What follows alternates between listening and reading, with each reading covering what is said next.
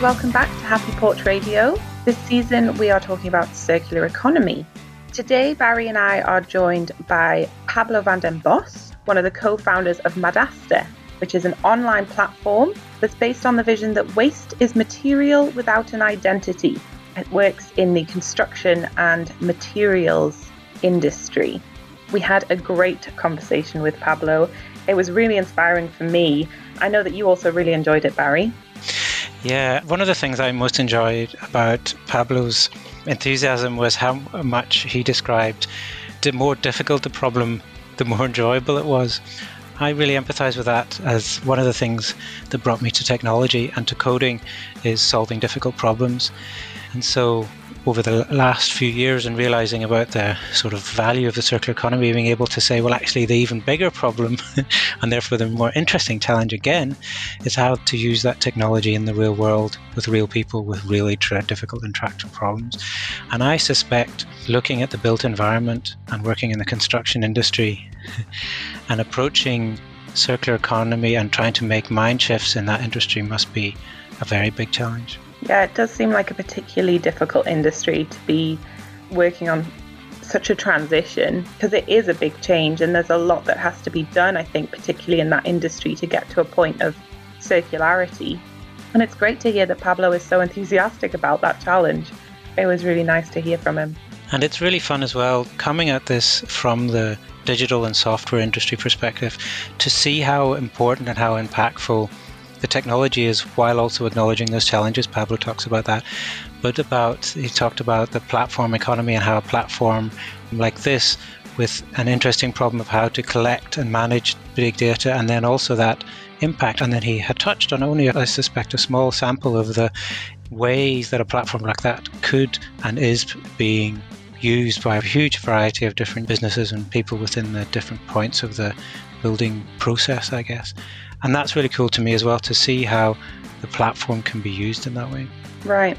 And at the minute, I believe the platform is only currently being used in the Netherlands and has recently been rolled out in Switzerland.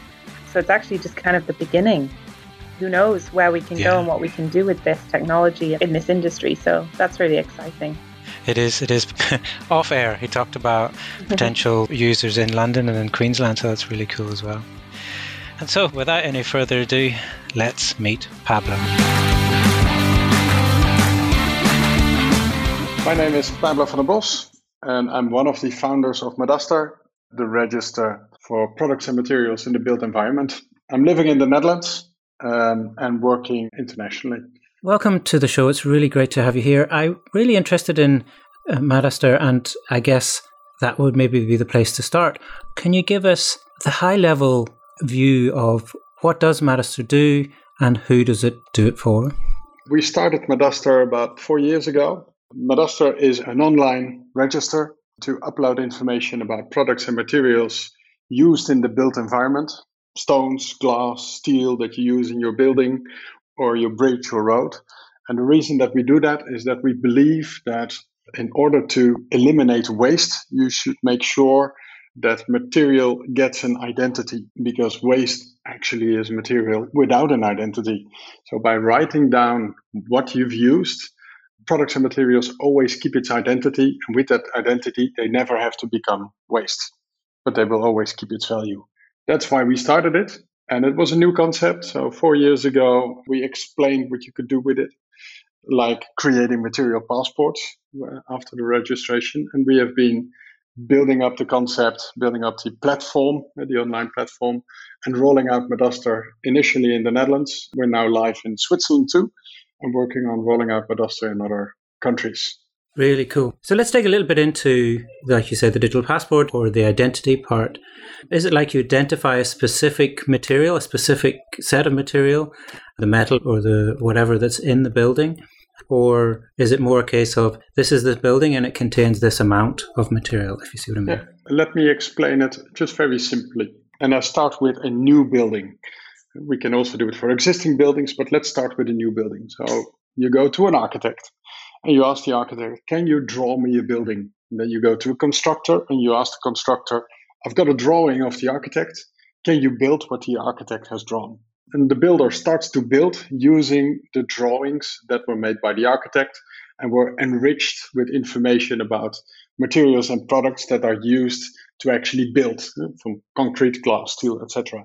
And that information, so the blueprint that is being used by the builders, is nowadays almost always digitally available. We call that building information models, 3D drawings that are used to build. And these 3D drawings can be uploaded to our platform. And by uploading it, we recognize what products and materials were used. So, what we do is we make the information available that the professionals in the building industry use to actually create buildings. And we keep that, we store it, we take all the information out of these 3D complex models, making sure that we can identify each and every element that is used to build. And that can be up to the nitty gritty detail, like which stone is used on what story of the building. It obviously depends on the quality of the drawing that determines the quality of the registration on our platform. But it can be very detailed. So, where is what material used in what quantities? Must be an interesting, or is it a challenging process? Like you said, it depends on the quality of the drawing. Is that information that is easily extractable from these models, or is it a complex piece of technology that you have that extracts that level of understanding? The platform does have some nice technology that is not very easy to create. On the other hand, we've got beautiful minds around the world, and I bet that if somebody else wants to make it, it's a matter of getting the right minds set to work, and then you can create it. The real challenge is not in the technology, the real challenge is in explaining why people should register the stuff that they've used to build something. And it is in explaining to people why it's important to understand in what type of building you work or you live. Because we are doing this because we want to eliminate waste. We want to make sure that our economy is not only consuming materials, but it's temporarily using it and giving it back again to our society when you don't use it anymore. But it's important to understand in what type of building you live and work or go to school because it might be toxic material, it might be of a bad quality, and that is what we try to do. So the technology is actually doable. Convincing people to take interest into products and materials in the built environment is something that is actually quite challenging. And that's what we're doing. But quite challenging means a fantastic thing to do. And I'm very glad that we're gaining momentum and that more and more people and organizations are becoming aware of the importance. And sometimes that is because people do care about our planet, do care about future generations. Sometimes people just care about the health. And there are also people that only care about money and they see that if you know what you have in your building, that that represents an amount of money or value and they want to clarify it so they can determine the risk or the future value that they can monetize. So, depending mm-hmm. upon the people that we talk to, we have various perspectives that we can present why we think it's important to invest into creating documents like material passports or registering products and materials. Yeah, I think the reason why sounds like it is really the crux of what you're doing is that kind of convincing and persuading people that this is really important. What is the kind of underlying philosophy for Madaster towards material use and the responsibility that we have as human beings and part of the planet as we're using materials? What's the kind of overall philosophy for Madaster there? Yeah. I was inspired by my colleague Thomas Rau, the architect. I used to work as a consultant in the financial services industry, and I met him a couple of years ago, the architect. And he shared his vision, which I can easily explain. And that vision is we live in a closed system called Earth. So nothing comes in, nothing goes out. We've got to do with all the resources that planet Earth is giving us, even though Elon Musk tries to get something out of Mars. Up until now, we've got to do what we have on this planet. And if, which is, I think, a fact, our planet is a closed system, it means that everything we have is a limited edition because nothing comes in, nothing goes out. And if everything is a limited edition, why do we treat in our economic system, why do we treat certain material as waste and we throw it away? Because it does have a value.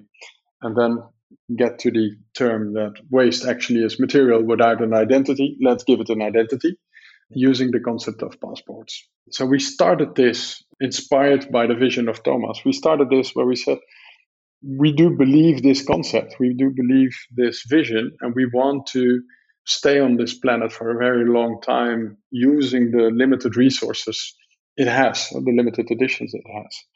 Why don't we come up with an idea to create an economy that can last forever using these limited resources? And that's what other people call, and we call as well, a circular economy. And by mm. thinking out loud, we said, what is missing? Why do we still have that linear economy and not a circular economy? And we said the, the missing link, at least that's how far we came, the missing link was that in the linear system, we trust upon who owns what. We have a proper registration of ownership. But when the ownership stops, we don't care in the linear economy, we throw things away. In a circular economy, when ownership stops or you don't use something anymore, we don't have that information. And then we said, well, let's try to fill that gap. Let's try to facilitate that point in the economy that you move from the one owner to the other because the old owner doesn't see the function of the material anymore. And we want to facilitate that with data because data is something that keeps our economy running. And instead of owning all that data, we said we should create some sort of a public register where the data will be available for others as well, because we want to stimulate that economy. And that's how we got to the concept of Madaster. And instead of mm-hmm. writing down everything on paper, we said, okay, how can we do that a bit more smart? And we were inspired by a couple of the big tech giants in the world. If you have to document every car that can act as a taxi, it's going to cost you a zillion years. Uber did it in a couple yeah. of years. If you have to describe each and every one's bedroom, you have to travel around the world. It's going to take you ages. But Airbnb did it in, again, just a very short amount of time. So we said, let's grab that concept of a platform economy to facilitate that all users can upload their own information. So instead of us traveling around the world describing what materials are there, we said let's facilitate with a platform that everybody can register and upload its own information. And instead of convincing mm-hmm. architects that they have to do something new or constructors or engineers, we said, why don't you give us the material that you already have, the registrations you already have, but you never give to the buyer or the owner of the user of property, and that's the 3D models. And you need expensive software to read those models. And we said, we'll fix that. And that's what we've done with the platform. Okay. That actually comes back to another question I had. You mentioned in the example you gave earlier on that that was how you would do it for a new building, a development, but that you could also apply this registration of materials to older buildings or existing buildings. So that's kind of a case of the user uploads their own information. Is that right? Yeah, so we all live in a house, and that's not a static thing, although houses, residential buildings, do not change as often as, for instance, hospitals or logistical buildings. But you do maintenance now and then. You paint it, you change the floor, maybe you do some different glazing, maybe you do an extension, or you convert the garage into an extra bedroom. And those lifetime right. events of buildings are typical moments that you do think about what do I have and how do I want to change it? Or think about the situation that you buy a house or you sell your house or you want to make it more energy efficient. These are the lifetime experiences of buildings where it makes sense to actually gather information and keep that information by registering it. That makes sense to do that at lifetime events. And then the way how to gather that information can be very simple. By just uploading the invoice you got from your painter, you probably can document what type of paint that you put in your house. Uh, so what's the color? Okay. What's the brand? But you can do it mm-hmm. also much more sophisticated. For instance, with the doing a point cloud scan, uh, where you get a very detailed picture of your room by getting a point cloud. So there are all sorts of ways to create a register or to create documentation of existing buildings. And we facilitate that. It's interesting what you were saying about kind of the shift from ownership to usership. Yeah. Would you describe it that way? That that's the mentality shift that you are trying to harbor? Yeah, that is definitely something in a typical linear economy. You own something or you buy a product from a manufacturer and then it's yours. And when you don't need it anymore, you either throw it away, and if you're lucky, you can sell it to somebody else. In a linear economy, because there is a limited set available, it becomes much more important to continue that use by reusing it, reusing it, reusing it. So that requires quite some things of the way how you design and make products, but also the way how you treat them while using them. And the classical right. way of owning it and moving that towards using it. And so from being an owner to a product as a service makes a lot of sense. And in order to facilitate that new structure from owning to using it as a service, you need to have proper documentation as well. Because the next user wants to understand what have you done with it? What's the condition? Can I continue yeah. the same service? And it makes a lot of sense to have that data available maybe you should do a refurbishment in yeah. the meantime. Yeah, exactly. At the beginning, you made the perhaps bold claim that a material with an identity will never become waste. Yeah. And it always has value. Yeah. And what you just mentioned kind of was exactly what I was going to ask around that because any material, as you use it, will, with wear and tear or just general usage, will kind of degrade in some way. Yeah maybe mm-hmm. only with regards to its primary use. Yeah. And there might be other uses that could come out of it, I suppose.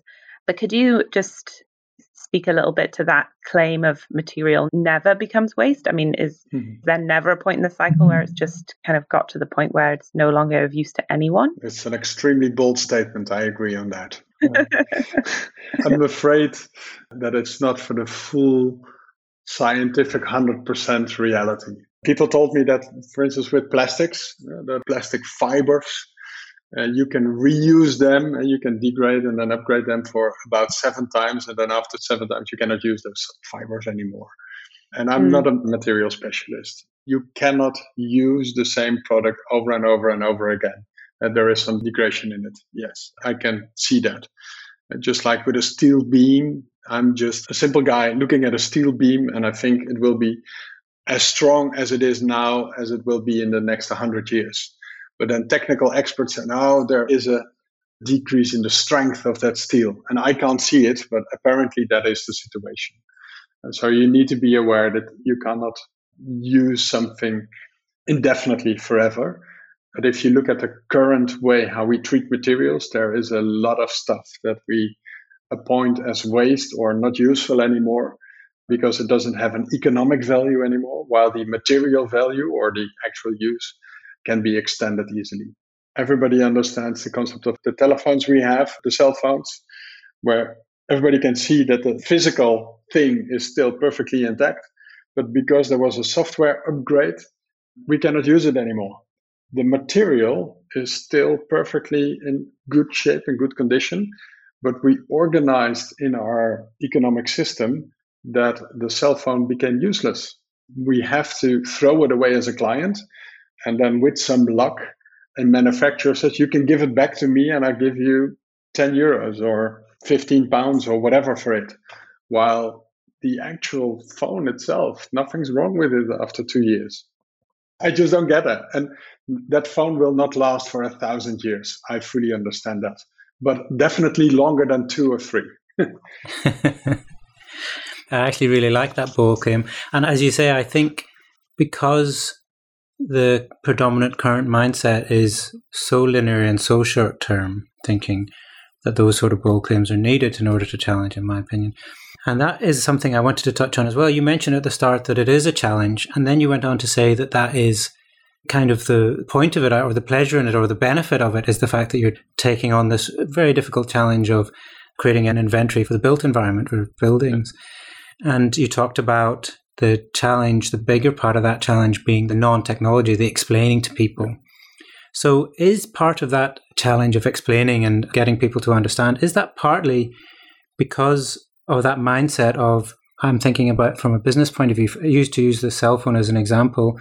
Their business model very often is ra- built entirely around the fact that I'll be encouraged or need to buy a new phone every couple of years. They want to do that. You know, it's the opposite of doing a genuine circular thinking. Is that the kind of challenge you meant by when you were talking about how difficult it is to explain that? So the mindset of many people is that they want to be serviced, they want to benefit, and changing your behavior because it's good for others is just very difficult. And I think that going from a linear to a circular business model might be challenging from an intellectual point of view, but from an economic point of view, you can just make as much money with a circular business model as with a linear business model. But you just need to be a bit more creative. It's a different way of thinking. And explaining that and trying to come up with examples so you help other entrepreneurs or you help consumers with this insight is something that I really do like. But that is the challenge. So explaining to people that drive a car where you say, hey, if if you could choose to owning a fantastic car with all the risks involved that the thing breaks down or that residual value after five years of driving is lower than expected, but you have the car. What if you compare that to a situation where you pay the same amount of money, but you can get a new car or a refurbished car which looks brand new every three years? What would you do?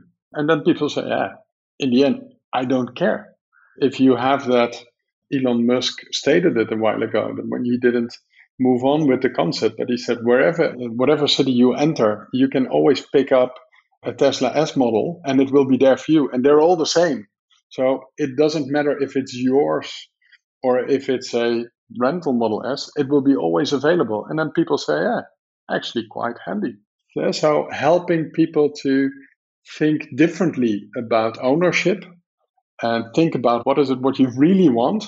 And then for some people, it helps a lot in changing their way of thinking by saying, and additionally, we can do better for our planet as well.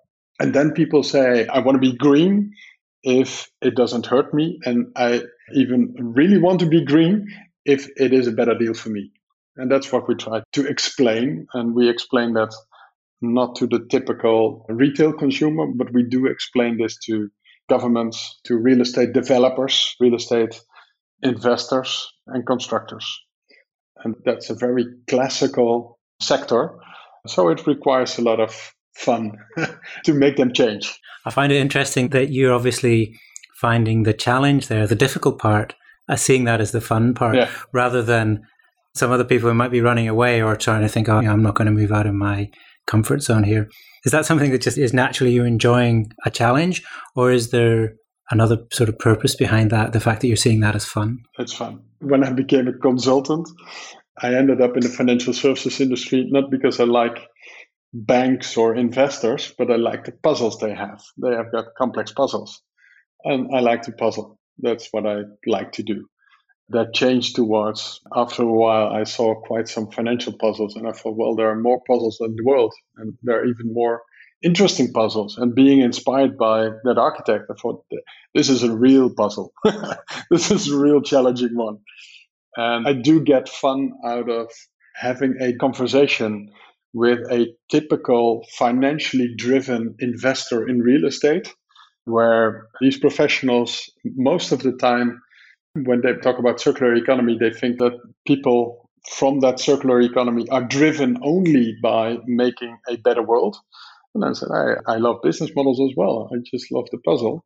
And I understand that it's your objective to make the most alpha, as they call it, the most profit out of it.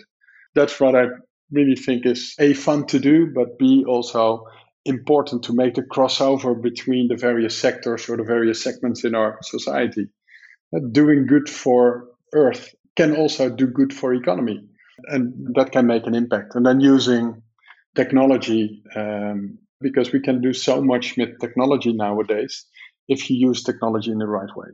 And so you have to think about the negative impact of using technology as well. So the puzzle becomes even more interesting. Yeah. I think that's intriguing as well. As you say, looking at the whole system and the impacts, positive and negative, and how technology fits that in being I guess from the software industry myself and from web and digital, quite often the appeal of working with technology or code is it's a problem to solve. So I can completely empathize with mm-hmm. what you're describing there. And also to your point about the technology, it's not in isolation. Yeah, it's not like solving a technology problem actually is made more interesting, and because it is harder, when you have to look at how that fits into the real world and the people and the mindset and all those the things you touched on. It's really interesting. Yeah, so about the technology part, uh, I'd like to share what we invest quite some time and thoughts in is the we're talking about big data. If you gather all information about products and materials applied in the building, you talk about an immense amount of information. And the simple question who owns this is it the owner of the physical product that owns the digital copy of that? And if you gather two types of information from two different owners, who owns the right to do something with that? We've got the big tech firms in the world that made a statement around that, and they said, well, if we apply algorithms to that amount of data, it's ours, and we can make a profit based on smart combinations of data of our users. And that's the benefit we had when we started a couple of years ago that we saw some of the excess, the negative impacts of taking the right to do all sort of creative stuff with data. We said, oh, we've seen what can go into the wrong way. So we try to set up Madaster being very much aware of the fact that we're at the beginning of an economic system that is driven by technology where not everybody understands what is the impact we don't understand it either, but we know we have to be careful with it and be very transparent about it and continue asking questions around it. Are we doing this in such a way that it can last for a long time? Because that, in the end, is what we try to establish to establish a long term positive impact on our economy with respect to the way how we treat the planet. Mm, and with that use of big data, as you say, there are issues of kind of security and privacy, and that line between privacy and transparency is one that lots of companies that use big data kind of have to balance on. Is it something that you address directly with your clients, this idea of their data security in your platform? Yeah, so there are various levels of the content of this discussion around privacy and security. The most superficial level with respect to security is that uh, you want to make sure that no one else can see your data or get your data that is yours on the platform. That's a simple one. But you can get into deeper levels around security, what to do, what all the information about products and materials in a particular area, a city. Now, let's take the example of a country. Should the all the registration of buildings and construction objects in the UK, is it okay if that data is being stored in the US or that it is stored within the European Union? Is that okay or not? So that is a more difficult question and definitely an interesting question compared to have you assured on your platform that client A does not see or cannot change the data of client B? That's pretty clear. And with privacy, the simple version is that you should not be able to see who owns a particular building. But what if you know that there are a thousand wooden doors registered in a particular city? Is that privacy sensitive or not? Probably not. But if you know that there are 20 wooden doors available in a particular postal code area, does that then become privacy sensitive? Yes or no? Uh, so there are no clear guidelines around that. And what we do is we want to look for the discussion around that. What do we think as a society or as an owner or an investor around this? What if the bank that wants to finance your building says, I want to take a look at what materials you've used? Because if you use toxic materials, there is a risk that you cannot pay your mortgage at a particular point in time. Do we agree with that? Well, I don't know. It's an interesting public debate. And with technology, uh, we get more and more information, and that requires some sort of an awareness of how should we treat that enormous amount of information. Mm. Taking a problem like you and Madaster is taking on is so big that there's so many facets that, as you said, it's challenging but in so many different ways. And you started to maybe sort of try and pick out some examples there, but I wanted to go back to that. You mentioned earlier in a conversation as well about finding examples to sort of make it clear to people the value of what you're doing. Do you have any stories or specific examples that you can share? Oh, yeah, certainly. I think for you and the listeners, it's important. We just had a theoretical discussion or a discussion about the theory and the impact of such a big data around products and materials. But the what we do with Madaster on a day to day basis is not that complex or theoretical or far away. So I'll give you a couple of examples what we do on a daily basis that makes it much more tangible. Within the Netherlands, we have a big development company. They build thousands of houses on a yearly basis. And that development company said, We are going to buy material passports or building passports for the houses that we build. So they hire constructors, they hire architects, and they all need to work with Madaster. So when a household buys a house of that particular developer, they receive a Madaster file that includes all the materials and products and the drawings. So when you buy the house, you get this for the next couple of years. You get this file for free because that's what the developer did. If you want to adjust your house, as I said, you want to change the garage into a bedroom or you want to do a painting or maybe the doors are not as strong as you thought and they break down too often, you can simply look at Madaster and say, it is not working correctly, fix it. And then for the constructor, they can see what type of door or what type of garage were we talking about because there are thousands of houses per year that are being built. So with that information, it becomes much more easy to provide service to the owner. You can check is there a liability issue with the manufacturer of the product, so that you can call the manufacturer and say, hey, you gave me bad quality and fix it, or is it a service request that you can provide a proposal to adjust something or to provide new services. So, with that information, the way how you treat change requests or reporting problems becomes much more easy. Another pragmatic solution that we did was there was a hospital in the Netherlands that was going to be demolished. And instead of asking different demolishers to come up with a price, they did a quick registration of the hospital on Madaster. so they didn't register each and everything, but they did a quick and dirty registration, sent it out to a group of demolishers and said, how can you demolish this, trying to maximize the value of all the products that come out of the demolishing process? Uh, so because it was digitally available, every demolisher got the same information and they could describe the process how they wanted to maximize the value by selling off these products. And that just led to a higher price of the revenue that could be made with all the products and materials that came available because of the demolishing activity. And so that is pragmatic. That's what we do. That's what the Madaster is doing now so when you have a registration and you have some steel and beams registered, you do a transformation, steel and beams become available. Instead of taking these steel beams onto a truck, drive them to a place and then try to sell them, you can now digitally pick them up, put them on a digital marketplace, look for the highest price. Uh, so who wants to have these steel beams? And when you've found a buyer for the right price, then you can actually start taking out the physical products and transport them to the next buyer. Way easier, much more time to find the right buyer for your product. Because when you say, I've got a couple of steel beams, who wants to pick them up next week?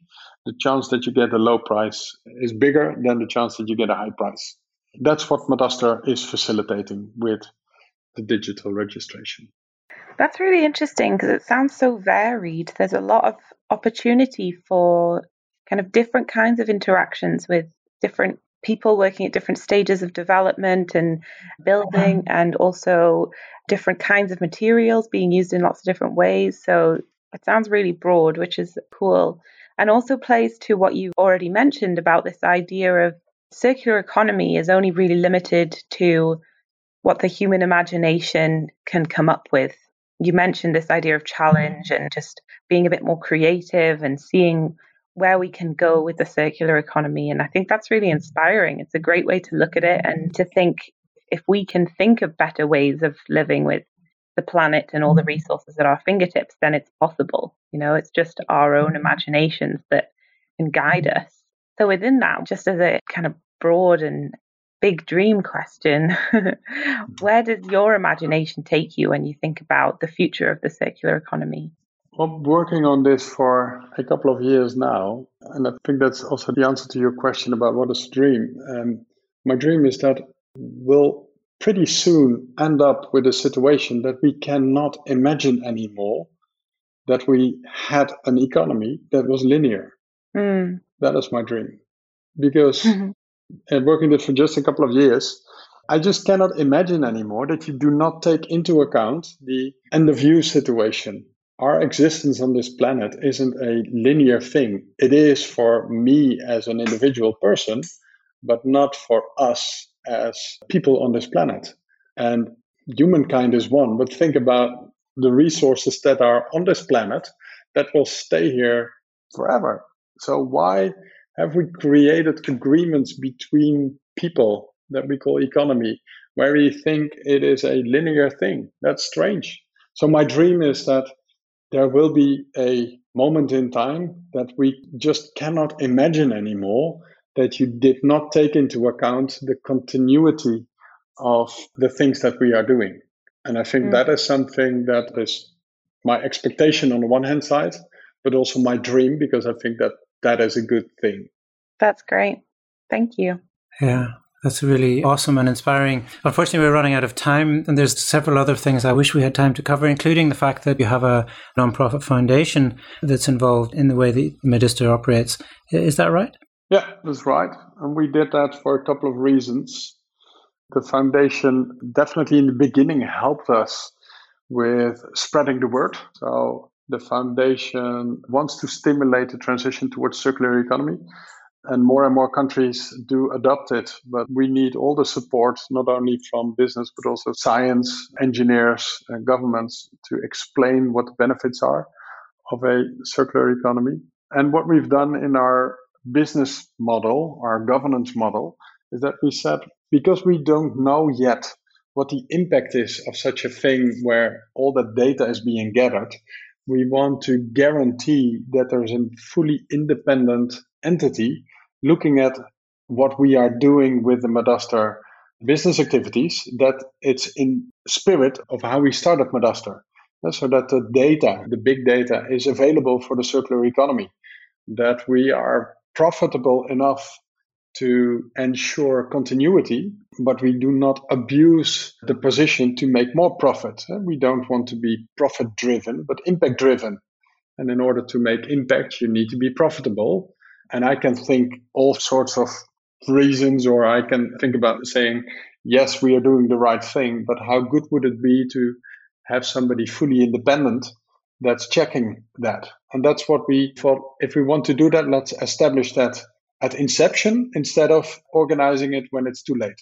So that's why we started that foundation from day one onwards, just to make sure that there is an independent view on circular economy and the things that Madaster are doing. Mm.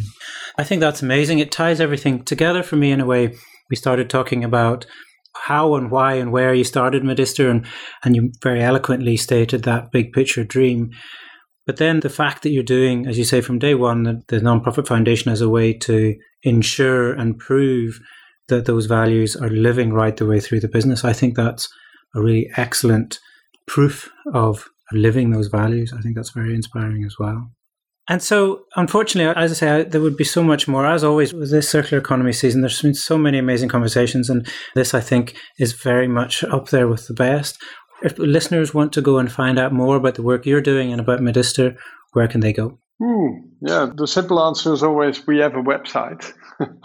so that definitely is possible. We are much open to explaining what we are doing. So if you reach out, we are always there to explain we are there to share information. Everything we do is as transparent as possible. So we can share what's technology behind it, if we can support with either it be a presentation or do a demonstration, if you want to use our platform, if you want to have a demo, we support that. We do this to support people that want to realize the same dreams as we have. So we're very open to that. And that's why we are active literally all around the world because we do not have a strategy to say, like an MBA kind of thing where you do an analysis. This is my country strategy. I start in place A and then place B, place C. Our strategy is that we follow people. When people reach out, when people are motivated to do something, we respond to that and we support them. And that's our international strategy. that's how we broaden the way where we work. And that brought us to all sorts of places. Because I'm very glad that, and probably amongst your listeners as well, there are a lot of people that really want to contribute to changing the way how we live on this planet and how we live as a community. And we like to support that. So if people say, I want to know more, there's always the website. If you want to know more in person, just reach out. We're there to support. Wonderful. That sounds really good. As usual, we'll put a link on the happyporchradio.com show notes there, the website for Madaster is M-A-D-A-S-T-E-R dot com. Thank you so much, Pablo. Really appreciated your conversation today. Thank you very much, Barry and Emily. Yeah, it was great being on your show. Thank you, Pablo. You can find notes and links from this episode, plus a full transcript at happyporchradio.com. If you are enjoying the show, please take a moment to give us a positive review on your favourite podcast app. Thanks for listening to Happy Porch Radio.